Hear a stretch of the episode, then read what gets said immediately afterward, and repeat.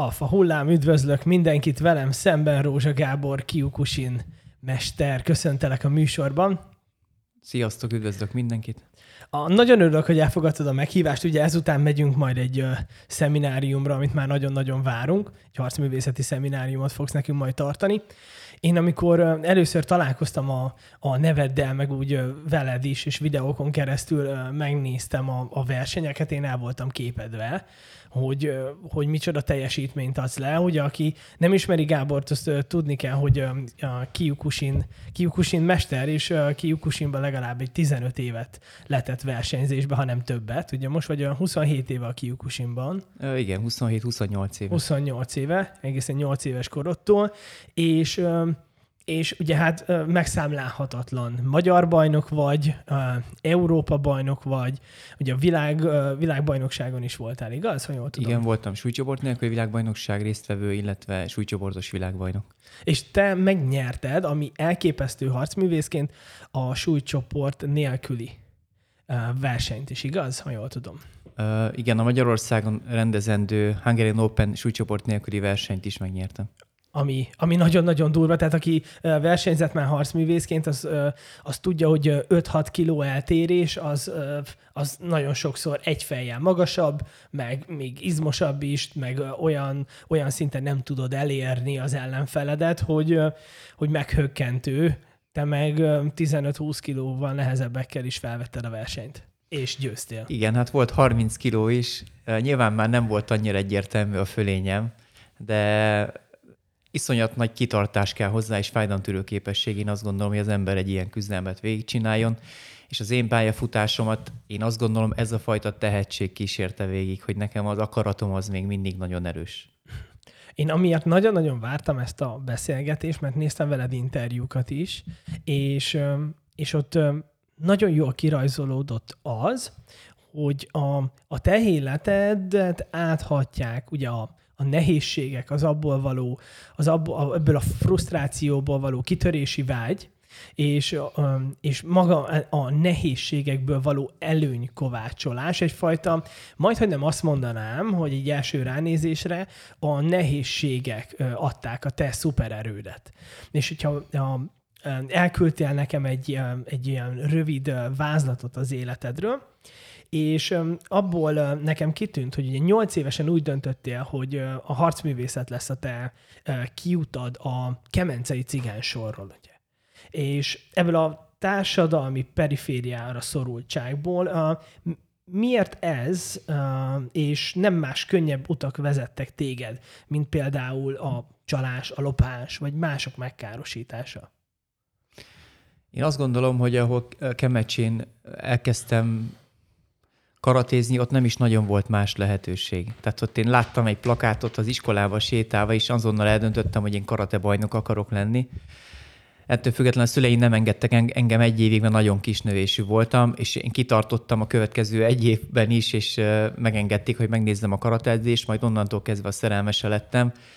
De úgy, ahogy mondod, Az, az, amiben éltem én a kemecsei gettóba, a cigány soron, ahol folyamatos volt a verekedés, a, a drog annyira még nem terjedt el, de az alkohol miatt az emberek teljesen elvesztették a, a kapcsolatot a normál élettel. Folyamatosan terrorba tartották a náluk gyengébbeket, és ebben nőttem föl, én tisztán láttam már nyolc évesen, hogy én nem akarok ilyen ember lenni, és én akkor eldöntöttem nyolc évesen, és ez biztos, hogy nekem tehetség volt. Én tisztán láttam, hogy akkor én diplomát fogok szerezni, én karate világbajnok leszek, egy elismert edző leszek majd, és nyolc évesen ezt mind le tudtam írni, és papírra vetettem, és pontosan tudtam, hogy mi akarok lenni. Ezekből ugye én mindent elértem. De úgy, ahogy mondod, nekem a folyamatos fájdalom, az a mély szegénység, amit láttam én, ugye az emberek próbálkoztak lopással, betöréssel, ugyanolyan szegények voltak egy hét múlva. Tehát láttam, hogy hosszú távon ez nem kifizetődő. Tudtam, hogy nekem teljesen mást kell választanom, és én úgy éreztem, a sporton keresztül majd mindent elérhetek, és így választottam barátokat is. A sportban építetett baráti kapcsolatokon keresztül kezdtem el normálisan öltözködni, tőlük tanultam meg, hogy kell tisztálkodni, az adott barátaimtól tanultam meg, hogy kell egy épp mondatot összerakni, hogy meg tudjak nyilvánulni egy-egy karate versenyen. Úgyhogy igen, ez, ebből a nehéz sorsból építkeztem folyamatosan, azt gondolom, nekem ez adott erőt. Mi késztet egy nyolc évest arra, hogy ilyen felismerésekre jusson? Hogy, hogy történhetett ez? Ez egy a, a, a születésettől vajon magadba hordoztad, mert ez az életút, amit te bejártál, ez, ez, ez nagyon ritka. Tehát, hogy másolható ez az életút? Hogyha visszatekintesz a nyolc éves önmagadra, mert itt én egy olyan öntudatra ébredést érzek, amit nagyon kevés embernek adatik meg. Igen, nem az önfényezés miatt mondom, de azóta nagyon-nagyon több ezer uh, hátrányos helyzetű gyerekkel találkoztam és foglalkoztam, és azt gondolom, hogy igen, ez adottság, vele született adottság, hogy ennyire tisztán láttam, hogy mit akarok. Nyilván ezerszer lehetett volna, hogy feladom és megállok, valamiért tudtam, hogy ez az én utam, akkor is, amikor már senki nem hitt bennem, és egyedül maradtam, és nekem a két bátyám is karatézott, majd kickboxoltak, minden nap ők vertek engem meg a karate edzésen, amikor én még nem voltam bajnok, és az plusz egy, egy lelki teher volt nekem még otthon is, mert otthon is verekedtünk folyamatosan, és... igen, adottság volt, én azt gondolom, hogy én ezeken mindig át akartam lépni, és tudtam már nyolc évesen, amikor leedzettem a két órás karateedzést, hazamentem, és akkori tudásomnak a maximumát, még otthon még egyszer megcsináltam még egy edzést, mikor a család már aludt. Uh-huh. Vagy télen, amikor már korom sötét volt, és nyolc-kilenc évesen hazamész a karateedzésről, és korán sötétedik, én még akkor kezdtem el otthon edzeni. Tehát én azt gondolom, hogy igen, ez egy vele született dolog. Mindezek ellenére ugyanebben a faludban én találkoztam már uh, cigány származású sráccal, aki szintén Debreceni Egyetemen végzett, uh-huh. és uh, mai napig a hátrányos helyzetű gyerekeket mentorálja, de, de azóta mondjuk eltelt már tíz-tizenöt év, és nem tudok másról. Tehát azt gondolom, igen, hogy ez egy vele született uh-huh. dolog. Az életutadra rátekintve a nehézségek és bukások adták neked a legnagyobb lökést a fejlődés irányába. Lehetséges-e szerinted a fejlődés ezek nélkül is, vagy az éppen még jó, vagy ne adj Isten kényelmes helyzetek meggátolják az embert ebben? Kettős érzésem van. Azt gondolom, hogy egy bizonyos szintig, amikor valaki amatőr sportoló, bukások nélkül még elég elismert lehetsz, és jól működik. De a pofonok nélkül nincs. Szerintem hosszú távon olyan személyiség nem alakul ki, amit a pofonoknak köszönhetünk. Uh-huh. És én azt gondolom, igen, hogyha az ember egy komoly sportoló akar lenni, akkor a pofonokra szükség van. És aki onnan nem tud felállni, az nem is igazi sportoló. Uh-huh. Akkor, hogyha mondjuk a nevelést nézed, ami manapság egy nagyon óvó nevelés, amit most látunk, hogy a gyerekektől próbálják elkülöníteni teljesen a frusztrációt, meg már ott járunk, hogy valahogy már kapjon már egy érmet, meg, meg azért, hogy ne legyen az, hogy ő, ő nem nyert, tehát hogy ne szembesüljön, próbálják azt a fajta óvást a gyerekeknél elérni, hogy abszolút ne szembesüljön azzal, hogy ő most nem teljesített úgy, mint egy másik társa. Szerinted ez rossz irány? Szerintem egyáltalán nem rossz irány, de egy picit tévút és illúzióba rángatja a tanítványokat, gyerekeket. Nekem a feleségem tanítónő, és ő is kisgyerekekkel foglalkozik. Ez egy nagyon erős közös pont bennünk, és erről sokat beszélünk. Láttam olyan edzőket, akik nap mint nap mindenre azt mondja a tanítványnak, hogy nagyon jó, amit csinálsz, folytasd így, és bajnok leszel. És szegény egy örök harmadik vagy második. Tehát illúzióba rángatja folyamatosan. Én nem vagyok az az edző, aki, aki minden nap dicséri a tanítványokat, ők ezt pontosan tudják, na de amikor kap egy dicséretet, ő, ő azt nagyon nagy mellénnyel viseli, mert tudja, hogy az valódi. Akkor tudni kell jól dicsérni, jókor, jó helyen. Én ezt nagyon fontosnak tartom, igen. Tehát akkor ez egy kétélű fegyver. Igen. Tehát, hogy ez visszájára is fordulhat. Igen, abszolút. Tehát az, ha illúzióba rángatjuk a gyereket folyamatosan, akár magánéletben, sportban, tanulásban, az nagyon visszájos lehet. Tehát erre nagyon kell figyelni, hogy egy egészséges őszintesség legyen mögötte. A, mi az, amit a harcművészet adhat egy embernek? Mert ha valaki rátekint az életedre, azt látja, hogy mankód volt mind végig, de mégis a legtöbb ember mégse tudna ebben a világban akár egy percet is eltölteni. Aki hosszú távon küzdősportot csinál, az pontosan tudja, hogy itt nem a küzdelemről szól, és a fightról, vagy arról, hogy megverjük egymást minden nap. Én erre elég hamar rájöttem. Nyilván ezen keresztül tudtam elérni, megmutatni önmagam, és mai napig, amikor csalódás ért engem a sportban, azt a magánéletben elő tudom venni, és ez az nagyon erős egyik pontja ennek, amiért én mondom, hogy a harcművészet fontos. Ott mindig egyedül vagy. önmagadra számíthatsz, neked kell lerakni mindent az asztalra, akkor is, ha fáradt vagy, akkor, ha eltört valamit, akkor, ha lázas vagy, akkor is ki kell állnod magadért, mert senki más nem fog jó szavakkal téged előrébb vinni, ezt neked kell megcsinálni, végigcsinálni. És euh, nekem nagyon sok ilyen volt. És a magánéletemben ezt mai napig elő tudom venni. Azt gondolom, hogy nagyon fontos, hogy ezeket megéljük. A harcművészet szimbolikáján keresztül ismerted meg önmagad és a világot? Jól értem? Igen. Uh, nyilván a baráti társaságomat is ezek mentén uh, raktam össze, bár azt gondolom, hogy ez az, ez az olló most már sokkal nagyobbra nyílt, és uh, nem csak karatés társaságokból keresek barátokat. Megpróbálom minden emberbe azt a pozitív dolgot olyan elvek ir- uh, alapján megtalálni, amit én képviselek, vagy ami az én érdekeltségi körömben van. De azt gondolom, hogy én soha nem lettem volna mérnök, soha nem tudtam volna kijönni a cigánysorról, nem lenne ilyen gyönyörű feleségem, nem lennének őszinte barátaim, ha én nem, ha nem kezdek el karatézni. Tehát igen, én mindent a karatéból nyertem, mindamellett a karaténak köszönhetem azt, hogy ennyire meg tudtam nyílni. És nagyon kevés helyen említem azt, hogy én aranyérmes voltam valaha karatéban, mert visszavonult, válogatott versenyző vagyok, és most a tanítványom azt se tudja, hogy én ki voltam tíz éve. A tanítványomnak az a legfontosabb, hogy én milyen ember vagyok most. Uh-huh. És nyilván minden ember hibázik, de próbálom elvek alapján rendezni az életemet úgy, ahogy ezt a karatétól tanultam. És ez a magánéletben nagyon sokat segít. Szerinted ez a, a harcművészeteknek, ez a magányos léte, ez, ez elősegíti, ez elősegítheti az ember fejlődését, Vagy, vagy ez, ez, a, ez a magányos lét, ez a fajta majd, hogy nem kivetettség, amit, amit, ami teherként ránehezedik egy harcművészetre, ez az, ezt azért nagyon-nagyon kevesen bírják el. Igen, ez így van. Általában, aki, aki ezt a teher, te, terhet nem bírja elviselni egyedül, ő marad csapatjátékos, és szívesen jár le a, a dojóba, szívesen fog együtt bulizni, szórakozni, kirándulni a többiekkel, akár még minden nap szívesen össze is vereti magát a többiekkel edzésen, élvezi, de nem, nem vágyik arra, hogy ő, ő élsportú legyen, és pont ezért ett, ettől fél egy kicsit, hogy neki mindenhol egyedül kell megállni a helyét, de én merem azt mondani, hogy ez nem egészen így van. Amikor én életem legelső felnőtt Európa-bajnokságát nyertem meg tizenkilenc évesen, akkor volt egy olyan momentum, hogy a legelső küzdelmem már kilenc perc volt, végigcsináltam, alapküzdőidő nálunk három perc. Addig nem születik ká ó, akkor hosszabbítanak egészen kilenc percig, és ott a végén döntenek. Egy perces hosszabbítások? Kettő perces Kettő hosszabbítások perces. vannak. Uh-huh.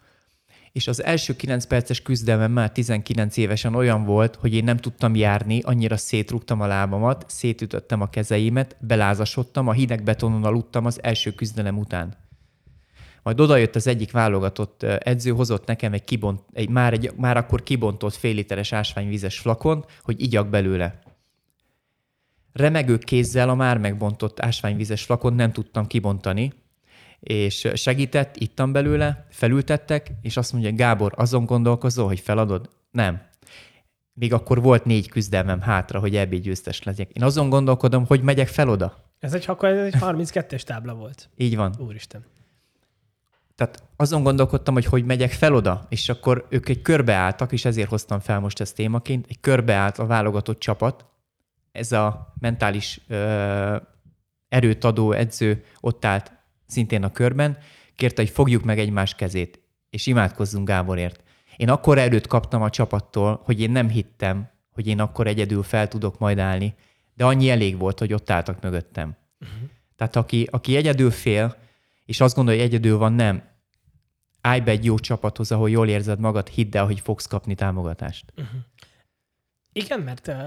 Külső, az első pillantásra úgy tűnik a harcművészeti élet, hogy ez, ez egy borzasztóan magányos, úgymond egyke élet, de, a, a, de hogyha az ember mélyen belemegy, akkor ö, olyan mély bajtársiasságot tud felfedezni, amit én nem igazán észlelek a csapatsportokba ennyire, hiszen ha ugye jobban rátekint az ember egy harcművészeti edzésre, az annyira mély, bizalmi alapon kell működjön, hiszen hogyha valaki kontrollálatlanul dolgozik veled, és mondjuk erkölcsfogyatékos, akkor olyan mértékű sérülést tud neked okozni, ami akár a, ami akár a, a sportéleted végét is jelentheti. Igen, azt gondolom, hogy itt jön be az őszintesség még a bizalom mellé, ezt ki kell alakítani az edzőtársa. Nyilván mutatni kell felé is, hogy te nem akarod őt egy edzésen megölni, kivéve, ha megbeszélitek, hogy ez egy kemény edzés lesz, és oda fogtok csapni egymásnak. De alaphelyzetben ezt ki kell alakítani. De ezt a támogatást nem csak az edzésen kapja meg az ember, megkapja otthon a partnerétől, a gyerekeitől, a szüleitől, a barátoktól, akikkel együtt jár szórakozni, és nem is sportolnak együtt. Tehát minden mindennel összefügg. És azt gondolom, igen, ha magánéletben is ugyanúgy meg tudod állni a helyed, és őszinte vagy, mint az edzésen belül, és a kettő nem üt el nagyon egymástól elvekben, akkor minden tud téged támogatni ahhoz, hogy te egy személyként bajnok lehess, és jobb legyél. Um... Mit ad a küzdelem és a verseny a harcosnak? Egyáltalán létezik-e harcos küzdelmek nélkül? Én azt gondolom, hogy nem. Én juniorban, formagyakorlatban is versenyeztem, és abban nyertem kétszer Európa-bajnokságot, majd teljesen kiszálltam a formagyakorlatból. Döntenem kellett, hogy melyikbe fektetek több időt, és nyilván a küzdelem közelebb állt hozzám, és pont abból, mert én úgy éreztem, hogy én harcosnak születtem, és a magánéletemben is ö, többször van az, hogy nagyobb a szám sokszor, mint kellene, majd ebbe igyekszem változni. Elég őszinte embernek tartom magam, és mindig harcolok azokért az emberekért, akik nem tudnak magukért kiállni. Ez is nekem azt érzem, egy vele született tehetség, nem mindig, nem mindig pozitív ez a dolog, ezt igyekszem kezelni, de azt gondolom, hogy hogyha ezek nincsenek, ha nem küzdesz magadért, akkor soha nem fogod megérezni, milyen az, amikor önmagadért ki kell állni. És azt gondolom, a karaténak része az, hogy, hogy a küzdelmet, a küzdelmet élesen is használd. Mert az teljesen más, mint amikor csak zsákolsz, amikor csak a levegőbe dolgozol. Amikor a formagyakorlatban érzed, hogy ki tudsz teljesedni, mert ott tényleg egyedül vagy. Vagy amikor már szinkronkátáztok, és többen vagytok együtt, ott össze kell kapcsolódni emberileg, érzelmileg, fizikálisan több emberrel. De teljesen más, amikor, amikor a tudásod legjavát kell adni, és önmagadért harcolni. Azt gondolom, hogy nincs harcos küzdelem nélkül. Mi a következménye annak, amit azért látunk sok harcművészetnél, ahonnan teljesen kilúgozták magát a küzdelmet, arra hivatkozva, hogy hát itt minden annyira nagyon veszélyes technika, hogy ezt nem lehet, nem lehet a pástra vinni. És mi ennek a következménye? Mit, mit látsz te egy harcos életében? Mi az, amit, ami, ami egyből szembetűnik két harcművész között? Számomra, ami abszolút rombolja a harcművészet filozófiáját, az az agresszió. Több küzdősportot látok, ahol a gyerekek pólójára az van, az van dedikálva, hogy agressziót is tanítanak a gyereknek.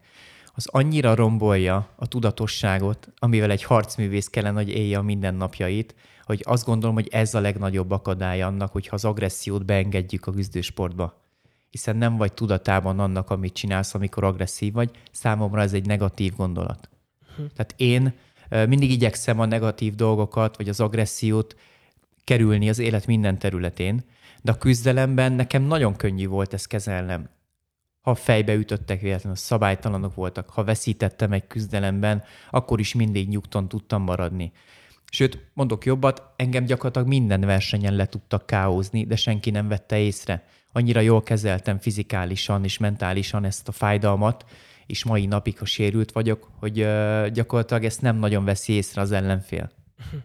A harcos feladata akkor alapvetően a küzdelmeken keresztül tudati szinten felülemelkedni önmagán?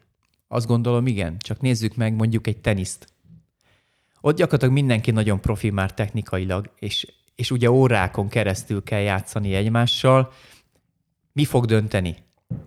Az, hogy mentálisan ki erősebb, ki tudja a hosszú távon magát egy harcos szellemben tartani, ki az, aki tud nyugodt maradni végig, és ezt a technikai tudást minél tovább kitolni. És én azt látom, hogy nálunk is egy Európa-bajnokságon, világbajnokságon technikailag voltak már nálam jobbak is.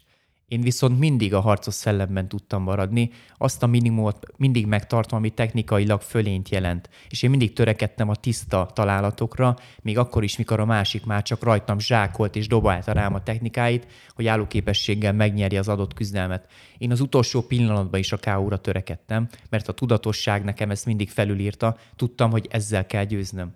És eldöntöttem, hogy én technikai bunyós szeretnék lenni. Nekem nem kell már több aranyérem a, ö, csak azért, hogy legyen egyel több otthon. Én szeretnék egy olyan technikai tudást mutatni, annak az árán is, ha esetleg veszítek, ami engem épít, akár edzőként, akár versenyzőként. A fájdalom és a szellemi nyomás az, ami egy másik ö, emberi minőségbe tud emelni valakit? A fájdalmat tűrni nagyon könnyű edzeni.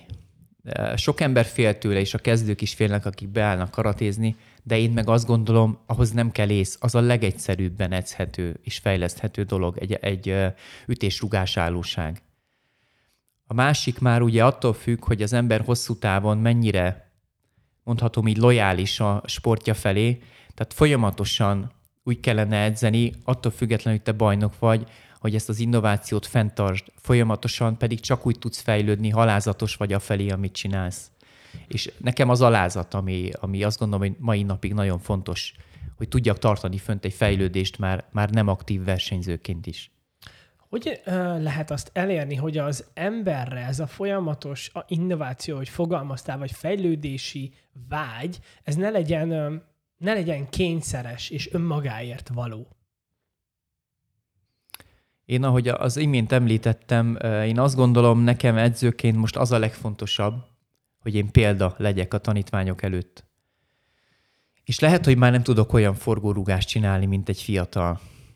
Hát Visz... azért az nem. Köszönöm. De azt tudom, abban biztos vagyok, hogy erőben már nem tudom, és harcosságban felvenni velük a, a harcot. Nekem azon kell folyamatosan dolgoznom, hogy a technikámat csiszoljam, mentálisan mindig üresebb, tisztább legyek, mint egy kezdő, ne vigyen el a hév, és akkor biztos vagyok benne, hogy fel tudom venni velük a harcot. És, én, én mai, és ez, ez nem egy egy-két napos tréning, tehát ez hosszú-hosszú év. Ahogy az embernek a személyisége is érik be szépen, úgy kezd el lecsendesedni. És azt gondolom, hogy én a küzdelemben is ezt képviselem. Nem véletlenül gondolkodtam, vagy gondolkozom folyamatosan azon, hogy visszamenjek és kipróbáljam magam öt év ö, nem aktív versenyzés után, mert azt érzem, hogy emberileg és letisztultságban, nyugalomban sokkal többet tudok már, mint mikor bajnok voltam, és ez, én nekem ez az egyik legnagyobb fegyver, én azt gondolom, a küzdelemben. Mert mindenki meg tud tanulni fordulórugást csinálni, mindenki nagyot tud ütni, mindenki nagyot tud rúgni, de azok a minimális emberi, érzelmi és nagyon pici technikai eltérésekből lehet hosszú távon valaki bajnok, ha ez nagyon jól ki van csiszolva. Szerinted jól van kitalálva olyan téren a világunk létezési szintben, mondjuk a, a fizikai síkot nézzük, hogy azért harminc-harmincöt éves kor felett, azt szokták mondani, hogy harminc-harmincöt éves korodig kell megismerni a határaidat. Addig kell kitolni, mert hát a, a, sajnos átfordul oda az emberi test, hogy már nagyon lelassul a regeneráció, és szerinted ez, ez alapvetően, ez, hogyha mondjuk tudatos tervezés volt a létezés, vajon azért van belénk építve, hogy, hogy arra fele tereljen, hogy a, a szellemi síkon tudjunk, fe, tudjuk felépíteni önmagunkat? Azt gondolom, igen, ebben van igazság, erre meg kell érnie az embernek, és én nem gondoltam húsz évesen, hogy ezeket fogom most mondani. Attól függetlenül, hogy tudom, hogy mit akartam elérni, és elértem, nem gondoltam, hogy egy inkább a mentális tréningről fogok beszélni, hogy az mennyire fontos. De pontosan tudom, amikor az első felnőtt é bémet ötször kilenc perc alatt verekedtem végig, és nem tudtam járni hetekig, annyira szétütöttem magam, és a pontatlanság miatt, a hév miatt, az, hogy nem gondolkodtam eleget, a timingra nem figyeltem, rá egy év múlva, amikor elkezdtem mentálisan fejlődni, és precízebbé tettem a technikáimat, szinte Európa legjobbjait három percen belül mindenkit ká óval tudtam nyerni. Talán egy-két kivétel volt. És akkor éreztem rá igazán, hogy mennyire fontos az, hogyha az ember itt is használja az eszét. Szerinted a mentális tanításokról hitelese úgy beszélni, ha valaki nem járta végig a harcnak ezen stációit, amin mondjuk te átmentél? Abszolút nem a válaszom. Tehát nem tudja egy ember úgy igazán átadni azt, amit még nem érzett. Mert itt most érzetekről beszélünk. Tehát mondtam egy-két tanítványnak, nekem is vannak tehetséges tanítványaim. Figyelj, iszonyatosan tehetséges vagy. Lehet, hogy két magyar bajnokságot meg fogsz nyerni. Tíz éven keresztül tehetségből nem élünk meg. Nagyon fontos, hogy milyen ember vagy mögötte. Nagyon fontos, hogy csiszold magad folyamatosan. A tehetség erre kevés lesz. Végig kell járnod mindent, a vereséget. Azt, hogy megaláztatva érzed magad. És Zsolt, nem kérem, hogy a szülő mindenáron megalázza a gyerekét, hogy jobb legyen majd valamikor. Talán az ő döntése miatt fog úgy érezni valamikor, hogy csalódott magában, vagy megalázták, vagy ilyesmi. Ezeken azt gondolom végig kell menni, de nem mindenáron. A, egy megyei verseny aranyérme törte meg nálad a kezdeti vereség sorozatot, és utána szárnyalni kezdtél. Ha, ez, ha nincs ez az aranyérem, meddig bírtad volna még? Végig lehet egy harcművészeti életutat járni sikerek nélkül. Azt gondolom, az, hogy én eldöntöttem, hogy világbajnok leszek, azt nem járhattam volna végig anélkül, hogy én itt valamikor berobbanok. Tehát igen, már a szüleim folyamatosan azt mondták, hogy hagyd abba, kicsi vagy, gyenge vagy, mindig megvernek. És két, az első két évem az úgy telt el, hogy gyakorlatilag egyetlen egy versenyen se lettem dobogós sem. És uh, én még mindig hittem abban, hogy a munka az kifizetődik. És hogy mi lett volna, ha, ha ez az érem nem születik, nem tudom. Azt tudom, hogy nagyon erős voltam már akkor gyerekként mentálisan, de nyilván minden embert meg lehet törni, és azért egy tíz éves gyereknél még akkor én azt gondolom, hogy nem sokáig bírtam volna, ha nincs. Sőt, mondok mást, később, amikor már nagyfiúnak éreztem magam, elmentünk egy nyári nemzetközi táborba, és megtetszett egy lány, tizennégy éves lehettem körülbelül, és akkor már bajnok voltam, azt hittem, hogy enyém a világ, és majd én megyek, vizsgázok Zöldövre. Hát úgy megbuktattak, hogy gyakorlatilag én hetekig lelkibeteg voltam, és azt mondtam, hogy abba hagyom, mert úgy éreztem, hogy meg voltam alázva ezzel. Aztán utólag rájöttem, hogy gyakorlatilag ezt mindén kreáltam, kreáltam azzal, ahogy viselkedtem, ahogy megnyilvánultam, hogy elhittem, hogy én bajnok vagyok, és a későbbiekben ez megint előjött, hogy ért engem kudarc versenyen, nagy versenyen már, ami fontos volt nekem, mert a hozzáállásom nem azt predesztinálta, hogy én bajnok leszek. És erre mindig utólag jön rá az ember, és azt gondolom, ezekből föl kell állni. Sok edző fogalmazza azt meg, hogy, hogy jobban szeretek egy olyan tanítványt látni, aki a veresége után sír és magába van zuhanva. Még akkor is, hogyha mondjuk a szülők mondják, hogy hát de hát sír, hát egy, ez egy borzasztó élmény, és hogy, hogy de mégis... A, a, ez a helyzet még mindig jobb annál, mintha nem érdekelne. Tehát, hogy ez még mindig, hogyha jó irányba fordítod ezt a fajta frusztrációt, ez még mindig tud beléd egy olyan hatalmas töltetet adni, ami soha nem lesz meg egy olyannak, aki, aki elhesegeti a dolgokat. Igen, a, a szülőnek ezt elsőre nagyon nehéz megélni, hogy látja, hogy a gyereke vesztes és, és sír, vagy esetleg fáj neki, vagy sérülése van.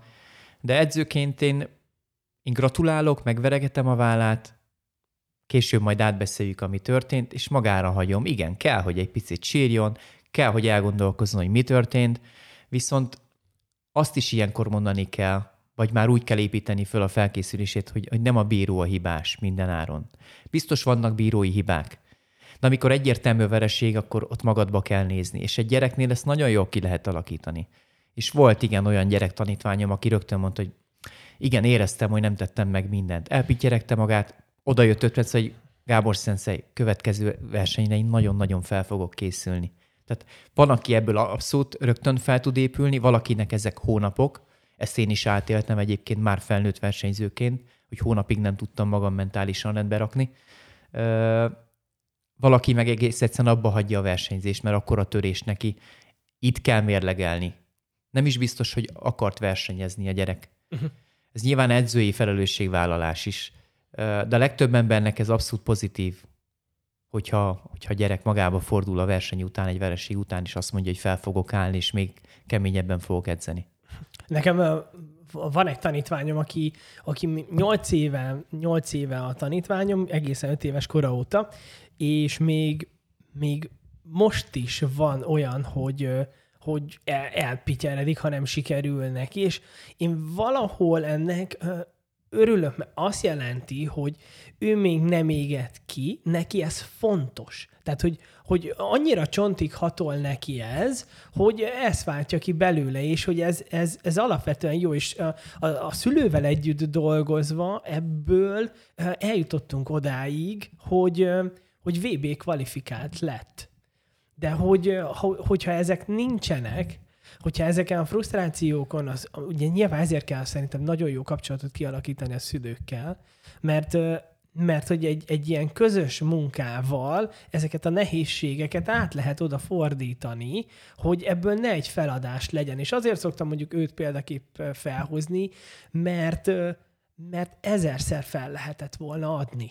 És mondom, hogy, és mindig azt szoktam mondani, hogy, hogy nézzétek, nyolc év alatt volt mondjuk ötven verseny. Hányszor fel lehetett volna ezt adni?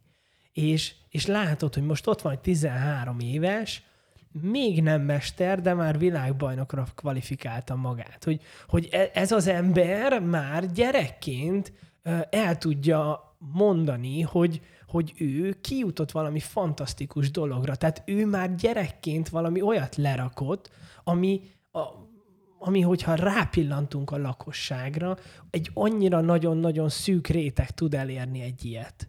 Ez, ez, ez önmagában is fantasztikus. Szerintem um, nagyon sokszor túl hamar adjuk fel a dolgot, és olyan nehéz az életbe tudni ezt, hogy mi az, amiért még érdemes küzdeni, mi az, amiért még érdemes ásni, mert ott lesz a víz, ott lesz az arany. És mi az, amikor azt kell mondani, hogy ez, ez nem az én utam, meg kell, hogy forduljak. Mert mind a kettő fájdalmas döntés. Igen, és én ezt egyébként a magánéletre fordítanám vissza. Ott is az van manapság, hogy a legtöbb ember elhagyja a párját még idő előtt. És ugye régen nem ez volt. Harcoltak egymásért az emberek. És nekem, nekem is volt olyan kapcsolatom korábban, amiben már mondjuk nem voltam boldog, de én, én egy, mindig egy harcos voltam, és amit a karatéban tanultam, hogy a végsőkig kitartani. Itt is küzdöttem és harcoltam érte, de nyilván egészségesen meg kell, el kell ezt dönteni, hogy mi az a pont, amikor el kell válnunk egymástól, mi az a pont, amikor te nem tudod, hogy nem leszel élversenyző. Ettől függetlenül azt gondolom, hogy nagyon kevés olyan ember van, aki manapság igazi harcos, és küzd azért a dolgok, azokért a célokért, amit el akar élni, és idő előtt feladja a legtöbb ember. És a küzdősport erre nagyon erősen meg tud téged tanítani. Nyilván kell, hogy legyen egy jó edződ hozzá, aki látja ezeket a problémákat, és nem azzal próbál belőle kizökkenteni, még be fog dobni a mély vízbe, hanem talál hozzá egy másik megoldást, egy erősebb zsákmunkát, egy erősebb állóképességi terhelést, és elkezdi pszichésen erősíteni az embert, és hogy a feladás fel sem erüljön. Nem biztos, hogyha valaki küzdősportol, akkor minden nap meg kell verni, hogy mentálisan erős legyen. Lehet, hogy el kell menni vele sprintelni, olyan állóképességi edzéseket kell csinálni, amitől ő mentálisan érzi, hogy egyre több, mert egyre erősebbet és többet tud teljesíteni. Ez mind-mind építi az önbizalmat. Szerinted, a, a, ha a tudatlanságot és a félelmet letakarjuk egy emberből, akkor ugye egy, a harmadik nagyon-nagyon nagy hátráltató a lustaság.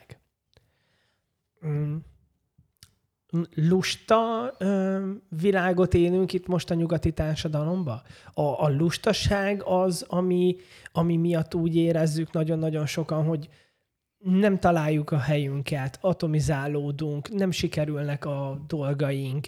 Ö, mindennel szemben olyan, ö, olyan egykedvűek, olyan apatikusak lettünk. Talán a social media miatt lehet olyan téves énkép, amit látnak, hogy milyen emberből lesznek sztárok munkanélkül.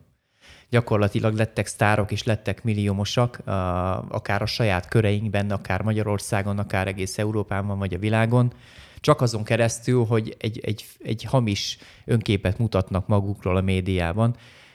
Igen, van nagyon erősen lustaság, alapja is a dolognak, de nagyon erősen az a, az a tévhit a világban, hogy munkanélkül lehetsz valaki, hirtelen lehetsz gazdag, hirtelen lehetsz ismert, és a gyerekek ezt látják.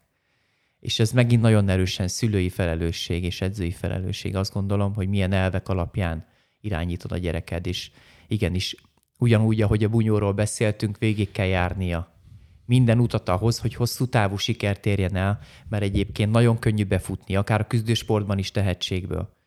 De nagyon nagyot lehet zuhanni, ha arra nincs felkészítve az ember, hogy lesznek állomások, ami meg fogja őt állítani rendre. Meglepő ez a fajta munka nélkül eredményt akarok ö, filozófia, ami most már ö, nagyon-nagyon mélyen átszőtte a gondolati síkját az embereknek itt a nyugati világban. Ha elbeszélgetsz egy, ö, egy fiatallal, egy most, aki tizennyolc év alatti, vagy tizenöt év alatti, és úgy, úgy jobban rákérdezel, akkor ö, azért lépten nyomon azt hallod, hogy ö, hogy olyanok, olyanokat verbalizálnak, hogy passzív jövedelem, hogy nagyon-nagyon-nagyon könnyű, szinte légies befektetéssel történő valós eredmények. És megdöbbentő, hogy most már olyan mínuszban vagyunk, hogy ezt el kell mondani, hogy ez nem az univerzum törvénye. Hogy nem, nem így működik, nem így van, nem így van megírva. Én is ezt gondolom, és ezt nagyon gyorsan el kell formálni. Én küzdősportban is láttam olyat, meg tapasztaltam, hogy, hogy egy szervezetben nem nagy pozícióban lévő emberek azért mennek el másik szervezetben, mert rögtön ígérnek nekik harmadik, negyedik dant. Ezáltal ő egy picit ismertebb lesz, több tanítványt tud bevonni, és egy kicsit hirtelen sikeressé válhat az ember.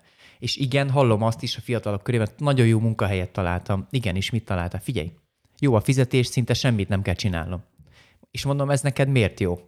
Igen. Ettől te épülsz, igen. Ettől te boldog vagy, te, neked eltelnek ezzel a napjaid, és, és egy életünk van. Neked ez biztos, hogy pozitív? Ha nem kapsz vissza semmit? Miért érzed jól magad az alkotás élménye nélkül? Igen, pontosan. Miért nem akarsz, miért nem akarsz valódi hasznos lenni a világnak? Meg ezáltal önmagadnak. Ez egy, szerintem ez egy nagyon-nagyon, ez egyik legnagyobb mentális betegségünk talán a mostani világban. Igen, és ezt nagyon nehéz átformálni, tehát ehhez egy generációváltás kevés.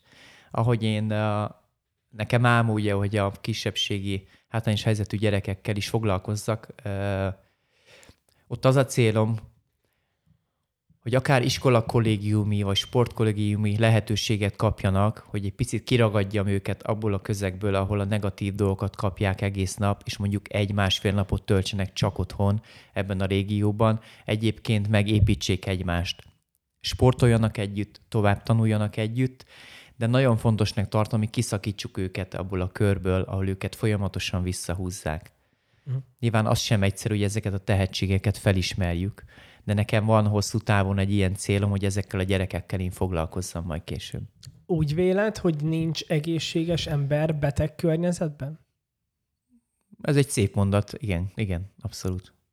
A, tehát a környezetnek ekkora óriási hatása van ránk? Nagyon-nagyon nagy. Én amikor, amikor junior bajnok voltam, és minden hétvégén bulizni jártam, ittunk is rendesen a barátokkal, nem voltam egyáltalán rossz társaságban, de mégis mindig megtalált a balhé. Folyamat, minden hétvégén verekedtünk, meg ke- akkor már kerestük a balhét, és én tizenkilenc évesen elhatároztam, hogy én ezt nem csinálom tovább. És akkor jött ez a fajta felelősségvállalás, hogy én pontosan tudom, hogy elismernek már engem Európában, én nem élhetek így. És éreztem, hogy elkezdtek rossz dolgokat beszélni a hátam mögött, hiszen rosszul cselekedtem. És nekem ezt egyértelműen meg kellett lépnem. Úgy is, ahogy, ahogy tizenhat éves voltam, mikor szüleim azt mondták, hogy te nem tanulhatsz már tovább. Szakmunkásképzőbe jártam. Hatan voltunk testvérek, nagyon rossz körülmények között éltünk, azt mondta, hogy neked pénzt kell keresned. Meddig szeretnél még tanulni? Mondom, édesapám, legyél még türelmes, másfél évon végzek a szakmunkásképzővel, szeretnék még tovább tanulni, de elmegyek mellette dolgozni, és szeretnék versenyezni is tovább. És... odáig jutottunk, hogy gyakorlatilag tizennyolc-tizenkilenc évesen mégiscsak el kellett jönnöm a szüleimtől, mert teljesen más világnézetem volt. és pontosan tudtam, hogy nekem a, a tanulás sokkal fontosabb lesz, mint hogy keressek negyven-ötven ezer forintot még abban az időben havonta. És folytattam a karatémat, mellette természetesen elkezdtem hat órába dolgozni, segédmunkásként, és esti gimnáziumba jártam. Tehát tudtam, hogy nincs más választásom, tovább kell tanulnom, hogy ne tartsanak egy buta cigány gyereknek, aki ugyan Európa bajnok, de semmihez nem ért. Uh-huh. Tehát nekem ezért volt nyolc évesen már egy tiszta döntés az, hogy én diplomát szeretnék. Mert azt szerettem, hogy a munkámban is felnézzenek rám. Ha így ö, már visszakanyarodtunk ö, hozzád, mikor érezted magad mentálisan és fizikálisan a csúcson, és milyen volt akkoriban az életed? Hogy éltél? Visszagondolva, amit említettem az előbb, hogy harmadik é bé címvédésemre készültem felnőtt könnyűsúlyban, ami Ukrajnában, Kijevben volt, és a döntőben szabálytalanság miatt veszítettem el a döntőt.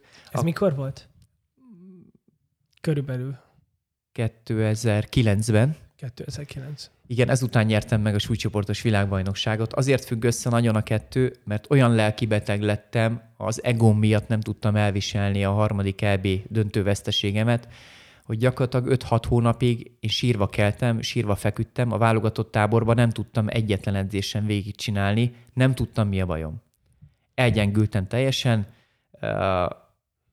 azt éreztem, összedőlt a világ, mert én azt támadtam meg magamnak, hogy van hétszeres könnyű súlyú Európa-bajnok, én nyolcszeres leszek, és ezt meg fogom dönteni. Akkor te lettél volna a csúcstartó? Így van. Ki volt, ki volt aki hétszer megnyerte? Egy bolgár Popov nevez, Dimitár Popov nevezetű uh, srác, aki technikailag annyira zseni volt, hogy én gyakorlatilag nem is tudtam volna álmodni arról, hogy én ennyire tudok majd szépen ütni, szépen rúgni és mozogni. Vele kétszer is uh, bunyóztam. Uh, egyszer sem tudott lekáózni, mindemellett előttem mindenkit lekáózott. Nekem nagyon nagy volt az akaraterőm, és mindig felütöttek jól a klubtársaim, de technikailag meg se közelítettem azt a tudást. Visszatérve a célom az volt, hogy folyamatosan é bét nyerjek, és akkor ez az álmom összedőlt, és én a, a bírókat hibáztattam, hogy elvették. Én végig irányítottam a bunyót, ami az igaz is volt, de két szabálytalanságot elkövettem, felcsúszott egyszer egy ütés a kezéről a fejére. Másrészt rúgtam egy, egy fordulós rugást testre, amire ő pont magas rugást csinált, és véletlenül ágyékon rúgtam. És ezzel a két hintéssel elvesztettem az é bé döntőt. Én öt-hat hónapig nem tudtam felállni. Tehát napi szinten sírtam el magam, majd elkezdtem jogázni, egy kicsit befelé fordulni, egy ilyen titokkal kapcsolatos, titokhoz hasonló könyvet kezdtem el olvasni, és önismeret kapcsán elkezdtem fejlődni. Kettő héttel a budapesti súlycsoportos világbajnokság előtt rendeztem magam mentálisan, és eldöntöttem, hogy világbajnok leszek. És nem tanultam meg a kettő hét alatt karatézni. Én a kettő hét alatt mentálisan lettem nagyon erős, és ezt csak akkor tudtam meg, amikor hat, hat bunyót megnyertem egy, egy szervezettől független világbajnokságon, és uh, Európa bajnokot is vertem meg, más kontinens viadalgyőztes is vertem meg, és ká ó-val. Én gyakorlatilag utána jöttem rá, hogy én ekkor lettem erős mentálisan. Uh-huh. Hogy, a, hogy ebből, erről a padlóról én fel tudtam állni, és ez az érzés, ez, ez mai napig hidegrázást okoz nekem, és, és amit meséltél az előbb a tanítványodról, hogy ő tizenhárom évesen már élt át hasonlót, itt mai napig ezt elő tudom venni a magánéletben is, hogy én onnan fel tudtam állni, és erősebb voltam mentálisan, mint valaha. Hogy véled, veszélyes az, amikor egy ember ennyire a külvilágtól teszi függővé a önmagát és a mentális egészségét, és a mentális állapotát. Tehát, hogy ö, fizikálisan a csúcson voltál, de olyan az érzésem, minthogyha a mentális tartóoszlopaid elvékonyodtak, elvékonyodtak volna a, a, a fizikai ö, képességeid alatt. Igen, hát ugye fiatalon berobbantam, bajnokká váltam, ö, és úgy éreztem, hogy mindenki elvárja, hogy én folyamatosan bajnok legyek, mindenhol a topon legyek, és ezt azért elég lehetetlen küldetés így e, visszatekintve, hiszen összefügg a magánélettel, a munkáddal, a stresszel, a támogatásokkal, mindennel egybefügg ez a sikeresség, de mégis a, a döntést te hozod meg. És igen, én ott hibáztam, hogy a, hogy a, a célom az volt, hogy aranyérmes legyek, és ma meg már nekem nem fontos az aranyérem. Nyilván könnyű arról úgy beszélni, hogy nem fontos egy é bé arany, amikor már megnyerted azt többször, de sokkal jobb érzés, amikor ez a stressz már nincs rajtad, és a külvilág nem számít. Elértél mindent. Nem fontos a többi véleménye, hiszen már nem ítélhetnek meg, mert bajnok voltál többször. Akkor tudsz igazán magadra figyelni. Viszont tudom, hogy ezzel ellentétben, ha magamra tudok figyelni, akkor nem tud megverni senki, hogyha tényleg a legjobbat adod magadból, és száz százalékig felkészültél. De egy kicsit fordítottan kell ebbe gondolkodni, igen. Tehát nem az arany éremre törekedni, hanem az odavezető út, amit mindig hallunk a harcművészetek kapcsán. Másrészt meg tényleg csak befelé kell figyelned ilyenkor, és kizárni minden mást. Tehát akkor a, hordoz magában ö, egyfajta veszélyt az, hogy a sikerhez vezető ö, útnál abszolút csak a, a cél lebeg a szemünk előtt, és ö, mi valahogy onnan az, abból az útból ö, kikerülünk, feloldódunk, és már ö, nem számítunk, és amikor ez mondjuk nem sikerül, akkor mégiscsak mi maradunk ott a siker nélkül. Igen. Picsit. És az egy borzasztó magányos dolog. Meg nagyon-nagyon csontig hatoló élmény. Abszolút, főleg, ha lekáóznak. Ja.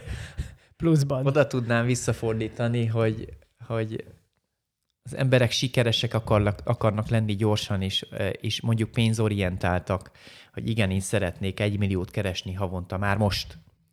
Mind a mellett meg, ha végig gondolja az ember, akár Magyarországon is, ha szépen végigviszed az iskoláidat, tisztességesen végigcsinálod, közben, közben találsz már olyan támogatókat, akit mondjuk a sport kapcsán én is találtam, és segítenek tovább tanulni, magántanárhoz járni, elhelyezkedsz egy olyan cégnél, ami már elismert, és nagyon jó szakmai utat tudsz ö, végigcsinálni, tapasztalni, akkor gyakorlatilag két kézzel fognak kapaszkodni utánad, és észre se veszed, és már... már nagyon közel állsz ahhoz is sikerességben, amit megálmodtál. És nem az volt, nem az volt a fontos, hogy hirtelen oda juss, hanem figyeltél az odavezető útra, hogy ezt szépen kitaposd. És ha ebben magabiz, ezt magabiztosan végigjártad, akkor a siker az egyértelmű lesz, én azt gondolom. Uh-huh. És mind a sportban, mind a magánéletben ez így működik. A te szellemiséged hogy alakult így a, az elmúlt mondjuk huszonhét-huszonnyolc évben, amit a, a harcművészetben töltöttél? Tehát, hogyha fel tudsz idézni magadban egy, egy kezdőpontot, és, és analitikusan megvizsgálod magadat a jelen pontban, mi volt az a, mi volt az, az év, az a, mondjuk az a filozófia, erkölcs, ami, ami, ami, ami végigkísért, és a jellemed részévé vált az idők során? Én Én nagyon erősen meghatároztam gyerekkoromban, hogy én nem leszek bűnöző, és, és sok ilyen elv épült emellé, és mai napig elv terén élem az, élete, az életem ö, minden szegmensét, és én azt gondolom, hogy ezek mindenki szabja meg magának, hogy mi az, amit nem szeretne érinteni, mi az a vonal, amit nem, ami mentén nem szeretne élni, és ezek mellett tartson ki. Kivéve akkor például egy küzdősportnál igyekszem más sportákból nyerni folyamatosan új dolgokat, mert én is érzem, ugye harminc éve benne vagyok a Kyokushin karatéban, hogy szükség van új dolgokra is, be kell vonni, pont azért, mert változatos legyen, innovatív legyen, nem szabad mindig azt a megrögzött dolgot, de nyilván az elveimet nem lépem át. És azt gondolom, hogy ha az ember elvek alapján éli az életét, akkor az elég meghatározza az ember személyiségét. És nekem az az elvek Az elvek egyre erősebbek lettek úgy, ahogy idősödtem és tapasztaltam. Volt, amikor csalódtam magamban, mert nem elvek alapján döntöttem, de mai napig azt gondolom, hogy amiért én ezt az utat végig tudtam járni, az azért volt, mert nagyon erősen ragaszkodom azokhoz az alapelvekhez, amit emberileg nem szabad elengedni.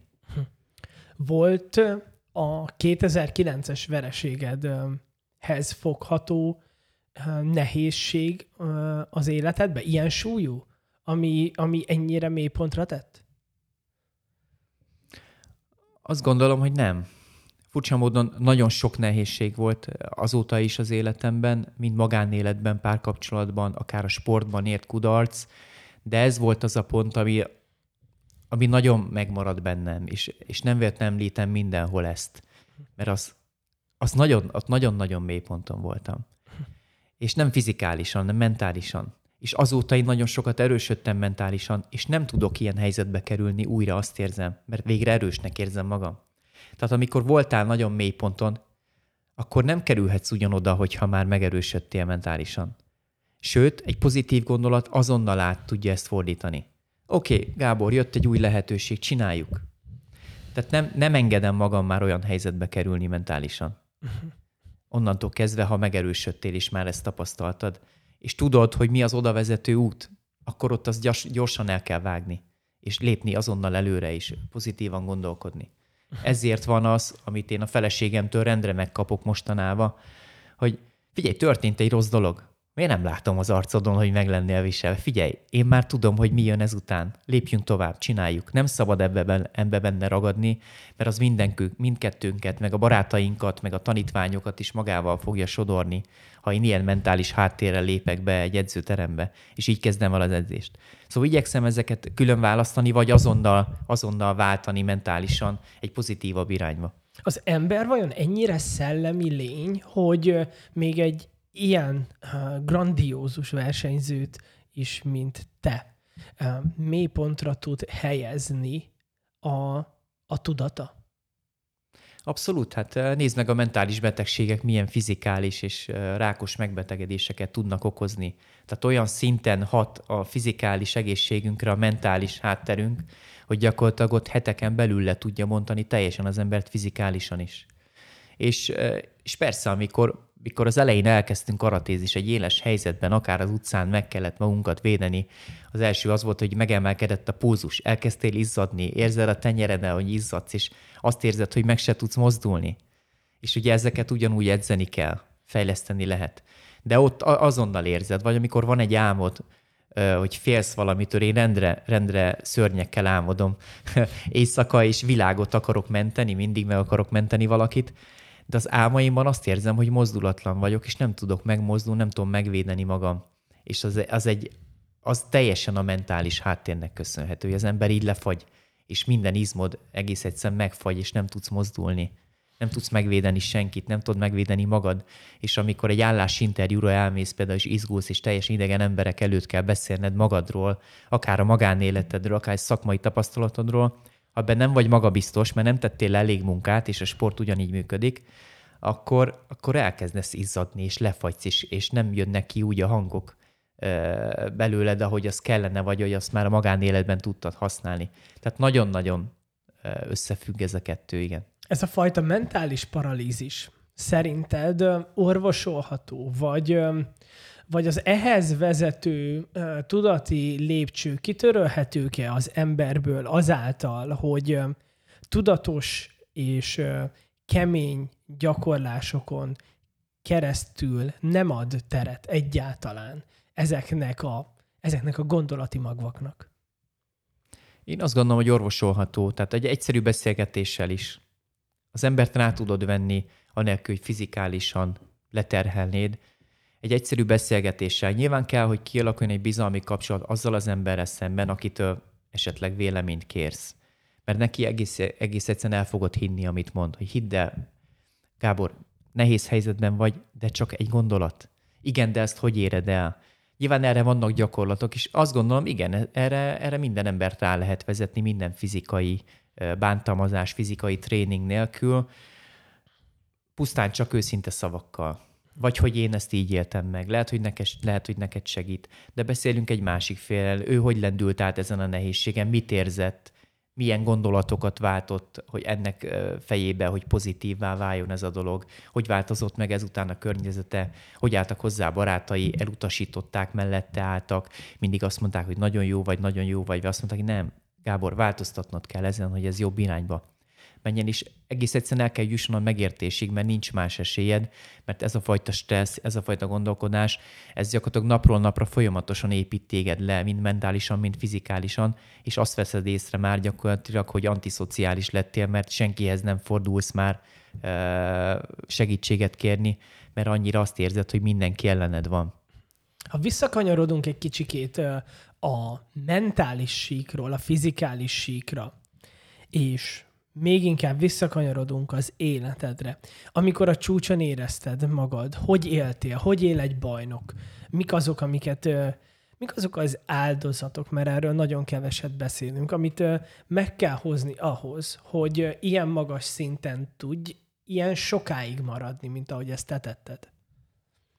Igen, ilyen tanítványokban is most, akik már válogatott versenyzők, azt erősítem, hogy a reggeli edzés nagyon fontos, iskola és munka előtt is, hogy reggel hatkor edzünk.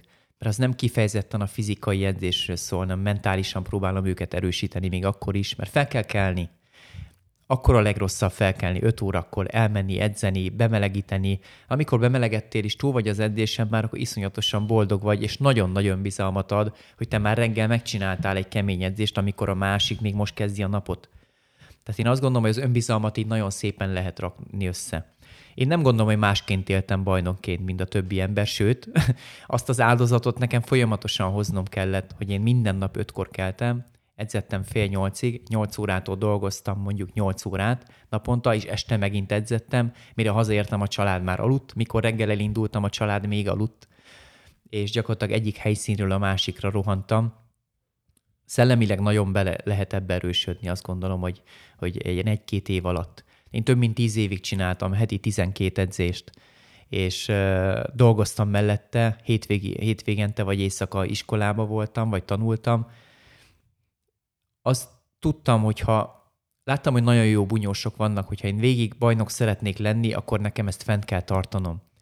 És azért ilyen volt az edzőm is, hogy ezt nem engedte, hogy én elhagyjam. Tehát a versenyek után kaptam mondjuk három-négy nap pihenőt, de ha el is tört egy kezem, vagy sérült volt az egyik lábam, akkor a többi végtagomat ugyanúgy kellett edzeni folyamatosan, tehát nem álltam le. És ennek nyilván köszönhető volt, hogy a csapatom is így gondolkodott, az edzőm abszolút így gondolkodott, ebben megint szépen beleerősödtem. Hm. És az áldozatokra visszatérve tizenhat évesen, mikor mindenki bulizni ment minden hétvégén, akkor én eldöntöttem, hogy junior Európa bajnok leszek, és én fél évig nem mentem sehová, én fél évig csak edzésen voltam. Csak iskola, csak edzés, csak iskola, csak edzés. És ezeket az áldozatokat én mai napig meghozom. Tudom, hogy fontos eseményem lesz nekem, vagy a tanítványaimnak, előző este én nem megyek el bulizni. Mert tudom, hogy nem tudom elengedni magam. Vagy ha, vagy ha meg is jelennek egy-két órára, kell mondani, figyeljetek, én nem ihatok, mert holnap sofőr vagyok, nekem felelősség teljesen edzőként ö, ott kell lennem, egész nap dolgozom velük, és támogatni kell őket lelkileg, fizikálisan, a szülőkkel folyamatosan, nyugtatgatnom kell őket, hogy figyelj, gyerekednek nem lesz baja, ide, ide való, mert, én, mert ide, hogy én szigorú edző vagyok, és ha valaki ide húzok, az abszolút ide való egy ilyen versenyre is felkészült rá, és... Ö, ahogy mondtam neked, ha valaki hosszú távon bajnok akar lenni, akkor nem szabad kiengedni. Akkor, akkor ezt a fajta elhatározást, ezt folyamatosan fent kell tartani. Én mindig nagyon szerényen éltem, annak ellenére, hogy vízfűtés szerelőként végeztem tizenhét évesen, segédmunkásként kezdtem dolgozni, és mellette csináltam a heti tizenkét edzést, és gimnáziumba jártam.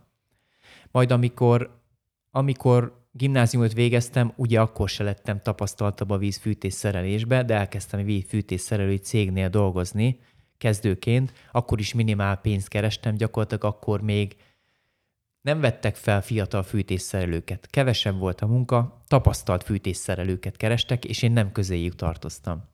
És annyi volt mindig, hogy a klub támogatta a külföldi versenyémet, ki tudtam utazni, kifizették az utazást, a szállást, az étkezést, gyakorlatilag ezekre nem nagyon volt gondom. A fizetésemből éppen, hogy tudtam enni, mondjuk még a hónap végén is, meg kifizettem az albérletet. Tehát én így éltem nagyon-nagyon sokáig. Azt gondolom, hogy legalább egy huszonnégy-huszonöt éves koromig így éltem. Aztán... Hiányoltál valamit ö, akkor az életedből? Tehát, hogy megfogalmazódott benned valami, valami hiányérzet, ami, amiről el kellett vonnod a figyelmedet, hogy ezt a fajta feszített tempót te mégiscsak tud tartani, és, a, és az álmaid és céljaid felé húz magad? Igen, azt gondolom, igen. A barátokat háttérbe szorítottam nagyon sokszor. Párkapcsolatom azért mindig úgy alakult, hogy, hogy karatén belül igyekeztem helyezkedni, ha így mondhatom szépen. Ettől függetlenül a feleségem egyáltalán nem karatés, és így utólag ennek örülök is egyébként, mert,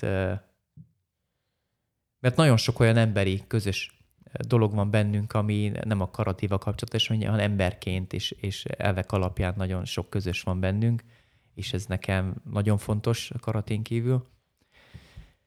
Másrészt pedig persze szerettem volna én is márkás ruhákba járni, szerettem volna márkás cipőbe menni a magyar válogatottal, ezek nekem soha nem adattak meg, és mindig volt egy ilyen hiányérzetem.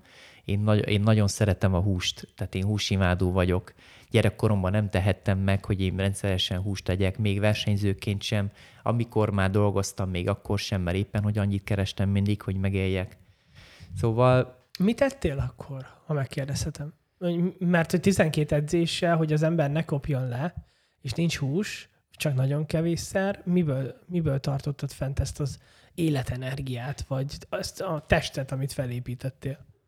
Nyilván, amikor a szüleimtől elköltöztem tizenkilenc évesen, akkor igyekeztem, már megvettem magamnak egy C-vitamint, ami már nagyon nagy szó volt, vagy az edzőtől kaptam egy olyan rostos üdítő italt, amiben mondta, hogy figyelj, csipkebogyó, van egy csomó C-vitamin, ezt kortyolgasd edzés után, tehát semmi extrára nem kell gondolni.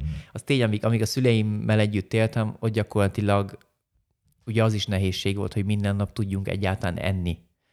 Ami volt éppen otthon, liszt, összegyúrtuk, megvacsoráztunk közösen, de legtöbbször azért nem jutott naponta mondjuk kétszer sem étkezésre. Amikor elkezdtem dolgozni, azért figyeltem már, hogy megvegyek egy-egy vitamint magamnak, vagy, vagy olyan munkahelyen dolgoztam, ahol saját konyha volt, ott már tudtam ebédelni, reggelire mondjuk tudtam venni egy péksüteményt, a vacsora meg éppen ami jutott, amire volt. Tehát nem tudtam odafigyelni a rendszeres étkezésre, nem tudtam odafigyelni a, a vitaminpótlásokra. Én így csináltam végig gyakorlatilag a teljes versenyzésemet. Szerinted ehhez kellett, nyilván azt látjuk már a beszélgetésből, kidomborodik, hogy elképesztő mentális erőd volt. De erre szerintem sokan azt mondják, hogy testileg is születni kell. Mert nagyon sokan ezt a fajta terhelést már ilyen életmód mellett, ilyen szerény életmód mellett, ahogy te is éltél, hát nem nagyon tudnák végigvinni, mert csak a sérülés lenne, a kimerültség, az enerváltság. Tehát, hogy testileg te érzel valami, hogy mondjam, isteni adományt magadban? Nem, abszolút, ami a fizikumodat nem, illeti? Abszolút nem. Hát ugye én ész nélkül edzettem már gyerekkoromban is. Téglát kerestem az udvaron. A két bátyámnak szóltam, hogy a farönköt, amivel tüzeltünk télen, azt tegyék a nyakamba, azzal googoltam otthon. Tehát én gyerekkoromban tudásom maximumát kihozva, én mindent használtam és erősítettem már akkor is. És igen, tizennégy-tizenhat éves koromra az egyik legerősebb lettem már a súlycsoportomban ennek köszönhetően. Nem gondolom. Tehát úgy ahogy, úgy, ahogy a technikai tudásom változott, amikor először felnőtt é bét nyertem, iszonyatosan rossz voltam. Nagyon merev, nagyon csúnyán dolgoztam. Harcos voltam, és nem tudtak leütni. Ezzel nyertem a versenyeket. Bemondták, hogy Jime, hogy indulhat a küzdelem, én addig ütöttem az embert, és nem fáradtam el, amíg le nem feküdt. Tehát nem volt, nem volt nagy tudatosság benne. Edzettem, amit tudtam, de azt nagyon sokszor. És addig, amíg össze nem estem. És felnőttként, amikor elkezdtem használni hozzá, jobb lettem technikailag, jobb lettem mentálisan, akkor egyre könnyebb volt ezeket a küzdelmeket megnyerni, és az erő alapon már megvolt, nem kellett túlzásba vinnem azt, hogy nagyon sok erőt edzést csináljak. Nem vonzott soha az a fajta kikacsingatás mondjuk más küzdősportok felé, ahol mondjuk egy profi karrierrel indulhatott volna, ami mondjuk uh, egzisztenciálisan is uh, mondjuk fentebb tudott volna téged emelni. Ez soha nem fordult meg benned, hogy uh, idéglenesen kilépje a Kyokushin keretein belül? Vagy kívülre? De egy időben szó volt arról, hogy szeretnének engem látni a nagy ká egy magyar bajnokságokon. Én szerettem volna ká egy könnyűsúlyú világbajnok lenni egy időben, viszont mérlegelnem kellett azt, hogy, hogy milyen, milyen baráti társaságot szereztem a Kyokushin karatén keresztül, az, hogy mit képviselek most emberileg, és hogy hova juthatok emberileg, hiszen a mesterem ezt nagyon jól mutatta. Láttam, hogy sikeres a munkájában, sikeres, mint sportember, nagyon jól elismerik, és nyilván ennek van egy anyagi vonzata is, hosszú távon ki kell tartanom. Ettől függetlenül, mikor huszonegy-huszonkettő éves voltam, nagyon erősen gondolkodtam benne, hogy elmegyek ká egyezni is. Aztán hosszas beszélgetés után úgy döntöttünk, hogy figyelj, Gábor, te itt már bajnok vagy. Ebből teljesen ki kell szállod, ha úgy döntesz, hogy a fejütésbe vállalod és ká egyezni fogsz menni. Én mondtam, hogy nem, nekem a karate ez életem. Tehát én, én emberileg annyit kapok a karatétól, amit nem tudnak megfizetni, azt gondolom, ha amatőr szinten elkezdek ká egyezni. nem ér annyit nekem ötven-százezer forint, hogy én ezt feladjam, amit ettől kaptam emberileg. És hosszú távon láttam, hogy ez abszolút kifizetődő, és ez nagyon gyorsan elillant. Uh-huh. És végül elkezdtem kesztyűzgetni egy-két baráttal, de soha nem indultam el ilyen versenyen. Uh-huh. Kifolyólag. Akkor nem vonzott ez a fajta út annyira. Nem. Annyira. A, többször szóba jött már a, a, a mester, mint jelenség. Szerinted ö, meddig ö, szükséges egy tanítvány életében a, a mester? És ö, szomorú-e az a történet, ahol a tanítvány nem növi túl a mestert? Hogy szomorú-e, ez ö, attól függ, ki a mester, én azt gondolom. Másrészt nekem nincs mesterideálom. Én igyekszem minden mestertől valamit átvenni. Nagyon sok olyan emberi oldal van, ami azt gondolom, hogy követendő példa, és én a mesterektől ezt veszem át. Mind a mellett gyerekkoromban volt olyan ideálom, aki nagyon szépen rugott, én mondtam, hogy így akarok rugni. Nagyon gyors volt, mondtam, hogy nála gyorsabb szeretnék lenni. Tehát én mai napig így gyűjtöm be az ideálokat. Ettől függetlenül azt gondolom, hogy mentorra mindenkinek van szüksége, és a mestert valahogy így fordítanám egy picit, aki nem, nem csak technikailag fejleszti a tanítványt, hanem emberileg olyan, amiről beszéltem az előbb, hogy nekem fontos, hogy milyen ember vagyok, hiszen így állhatok oda teljes válszénességgel a tanítványaim elé, hogy figyeljtek, ilyen ember vagyok. És ők, ők akarnak követni, vagy nem akarnak követni. Minden mellett tudjuk, hogy a mester, amikor megöregszik, már dinamikában, technikában nem az az ember, aki teljes egészében be tudja mutatni azt, amit egy fiatal sportoló tud. De emberileg azt gondolom, annak ellenére, hogy mindenkinek vannak hibái, de ezek a hibák, olyan hibák kellenek, hogy legyen egy mesternél, amit ugye el lehet engedni, tehát még, a, még belefér, belefér abba a keretbe, amiről az előbb beszéltünk. De azt gondolom, hogy emberileg mindig egyre érettebbnek kell lenni egy mesternek. Nem lehet, hogy egy mester leépül emberileg. És elfogadjuk, de ő volt a mesterem. Én azt gondolom, úgy, ahogy én mondtam, hogy idősödök, és egyre több hibámat látok, és próbálom ezeket javítani. Emberileg egy mestert én így képzelek el, hogy ugyan technikailag nem tud már fejlődni, nem lesz gyorsabb, de emberileg mindig ő kell, hogy fölötted álljon. Tudásban, megnyilvánulásban, példaként. Célszerű akkor több mestert, ideált vagy mentort választania valakinek? Mert nagyon sokszor halljuk azt, hogy sok tanítás mondja, hogy kell neked egy guru, egy, egy vezető, és amellett kell kitartanod életed végéig, hiszen hogyha arról az útról letérsz, akkor újra kezded, újra kezded ugyanazt a körforgást, amit mondjuk addig bejártál. Igaz ez az állítás? Azt gondolom, ha egy mester azt várja el a tanítványtól, hogy, hogy csak úgy élhet száz százalékban, ahogy ő kéri, az helytelen. Onnantól kezdve az ember, az ő tanítványa nem lesz egy egyedi, nem lesz egy egyedi egyén valaki. Tehát azt gondolom, ha nekem vannak tanítványaim, ne legyen még egy Rózsa Gábor. Én azt gondolom, ha nekem tanítványom van, egy önálló személyiséget szeretnék úgy, hogy ő abban jól érzi magát, hogy van önálló véleménye. Természetesen azon alapelvek alapján kell, hogy felnőjön, vagy azon kereteken belül kell, hogy maradjon, amit mi együtt összeraktunk, amit mi együtt megálmodtunk. És ha, ha nem lesz belőle bűnöző, de egy jó tanár lesz, egy jó mentál tréning lesz, trén, tréner lesz belőle, ha egy jó jóga tanár lesz, vagy egy top versenyző, vagy jó edző, vagy jó családapa, én azt gondolom, hogy ezeket az értékeket kell megfogni mindenkivel. Hiszen nem lesz mindenki top versenyző. De lehet, hogy lesz egy nagyon jó barát, lehet, hogy nagyon jó családapa lesz, vagy az az ember lesz, akit rendszeresen behívunk a dojóba, hogy bemutassuk, hogy ő milyen sikeres az ő szakmájában. És én azt gondolom, igen, lehet követni egy embert, de a sok jót a különböző emberektől szintén be lehet venni. Mert én lehet, hogy jó vagyok a karatéban, de nem biztos, hogy követendő példa vagyok a magánéletben. És ezt a tanítványnak látnia kell. Ugye veled is beszéltünk erről. És én azt gondolom, hogy igen, ezeket a jó dolgokat folyamatosan szűrni kell mindenhonnan a világból, ahol ezt mi látjuk, hogy ez erre alkalmas. A tanítvány, a tanítvány felelőssége, a, a mester is ugye tanítvány viszonyban hol van? Mire kell figyeljen egy, egy jó tanítvány, hogyha ha magának jót akar? Én azt gondolom, hogy a A mesternek tanít, a tanítványát barátként is kezelnie kell, hiszen ez a bizalom ez így alakulhat ki, hogy meg tudja vele osztani a magánéleti problémáit, hogy segítséget merjen kérni. Az, ha nagyon nagy a szakadék, akár csak a tisztelet miatt a tanítvány és a mester között, ott nem jön létre egy igazi mester-tanítvány kapcsolat. Nem egy őszinte, egy, csak egy felvett uh, pozíció lesz. Innentől kezdve azt gondolom, hogy ez a fajta nyíltság és baráti kapcsolat nagyon fontos.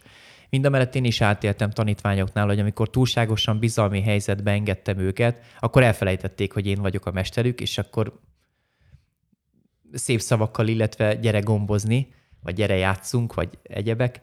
Azt gondolom, hogy ha egészségesen neveled a gyereked, ha egészségesen neveled a tanítványod, akkor ezeket a korlátokat ő abszolút fogja tudni.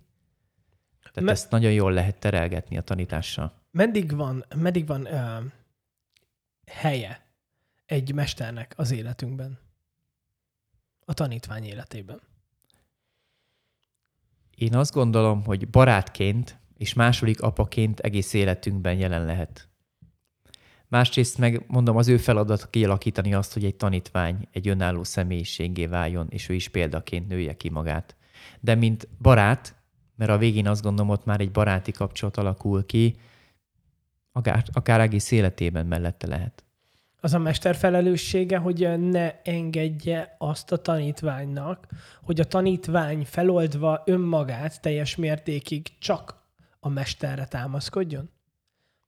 Igen, abszolút. Ahogy ez szülőnek a feladata meg, megtanítani, járni a gyerekét, és döntést hozni még helyette, amíg ő nem döntésképes, akkor azt gondolom, igen, a, a sportban ugyanígy működik. Akkor tudni kell elengedni a tanítványt. Tehát tudni kell azt egy mesternek, hogy meddig kell fogni a kezét, és mikor tud már ő igen, önmagától is végigjárni azt az utat. Így gondolom, igen. És akár tovább menni.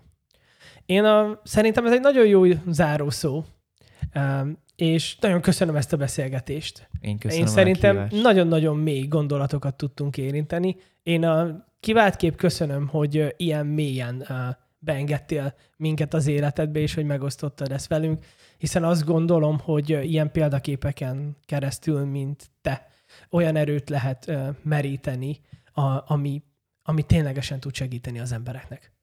Köszönöm Úgyhogy, szépen. Hölgyeim és uraim, Rózsa Gábort hallották. Sziasztok! Sziasztok!